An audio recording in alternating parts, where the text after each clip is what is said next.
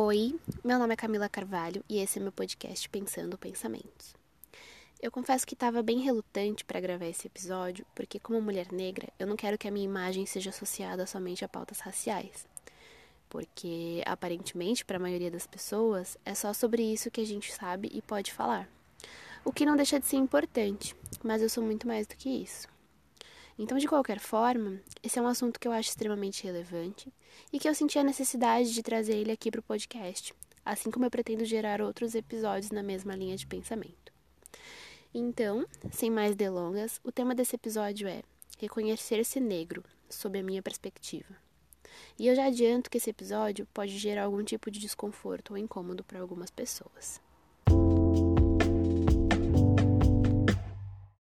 Bom, então, primeiro eu quero falar de um personagem de uma série, que é o Randall Pearson de This Is Us.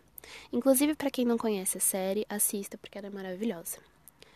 Dentro da série, então, o Randall é um personagem negro adotado por uma família branca nos Estados Unidos e que, diferente da maioria dos estereótipos de um homem negro, ele é retratado como uma pessoa muito bem-sucedida e com uma família exemplar além de sempre trazer reflexões sobre seus comportamentos, as suas fraquezas e a sua história de vida.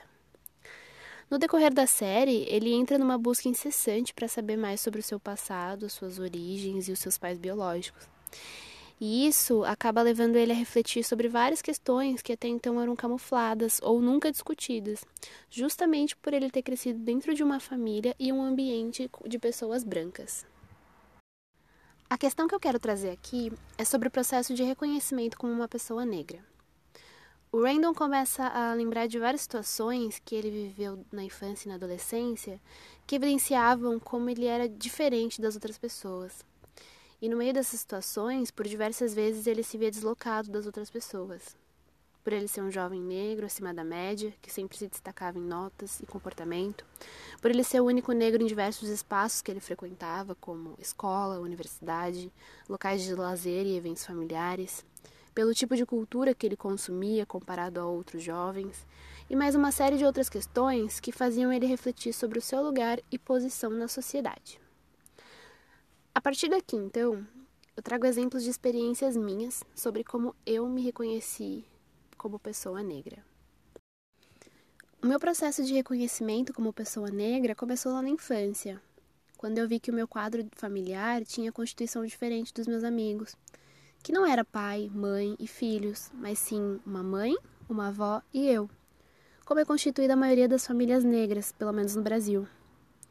Eu me percebi como negra quando, mesmo frequentando escolas públicas a vida toda, incluindo a Universidade Federal, eu era a única negra que compunha a classe.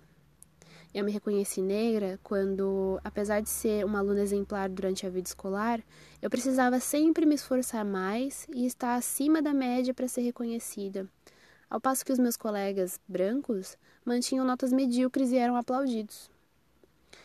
Eu me reconheci negra quando eu vi que o meu cabelo era diferente das minhas amigas e que por muitas vezes foi chamado de feio, duro e que por anos me fez submeter a procedimentos de alisamento a qualquer custo para que eu me sentisse mais encaixada. Eu me reconheci negra quando notei que a minha boca era grande, a minha gengiva era escura, a minha canela era cinzenta e que muitas vezes foi motivo de chacota. Mas, mesmo assim, às vezes eu era considerada uma negra bonita porque os meus traços eram mais finos. Eu me reconheci negra quando eu notei que a maioria daqueles que cresceram comigo não tiveram as mesmas oportunidades que eu que muitos seguiram o caminho das drogas, do crime ou de situações mais inferiores, porque não tinham outra opção. Eu me entendi como pessoa negra quando eu notei que precisava sempre andar com os meus documentos para onde quer que eu fosse, até mesmo no mercadinho da esquina. E quando a minha mãe me dizia para ter cuidado com quem eu andava, por onde eu andava, e para sempre me manter na linha, porque na medida para alguém da minha cor, o peso sempre era muito maior. E quando eu via uma abordagem policial que o tratamento para alguém que tinha a mesma cor que a minha era completamente diferente daquele para uma pessoa branca. Eu me percebi negra quando eu vi que eu não era a menina desejada pelos garotos da escola e que eu não recebia os mesmos olhares de cobiça que as outras meninas. Foi quando eu vi que nos meus relacionamentos principalmente nas relações interraciais, não existia uma compreensão ou um entendimento sobre os meus traumas, sobre as minhas dores e sobre o meu lugar na sociedade.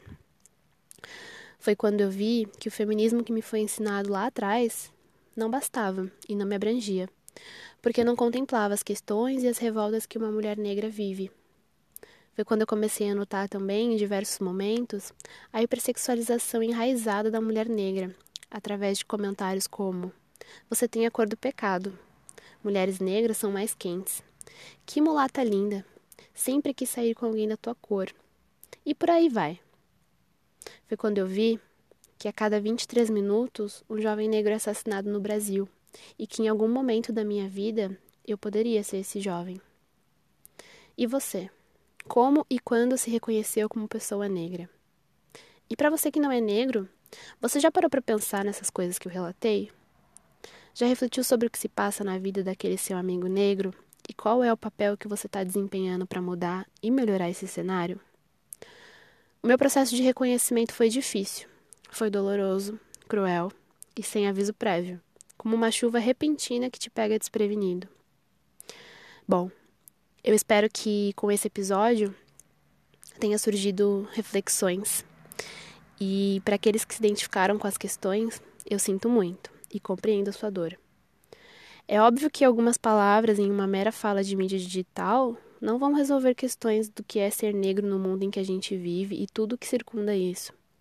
Mas se pelo menos uma pessoa que ouvir esse episódio se identificar com a discussão e sentir que, apesar da árdua batalha que a gente vive, a gente não está sozinho na luta, já é algo muito significativo para mim. Então, assim eu encerro mais um episódio e espero vocês no próximo.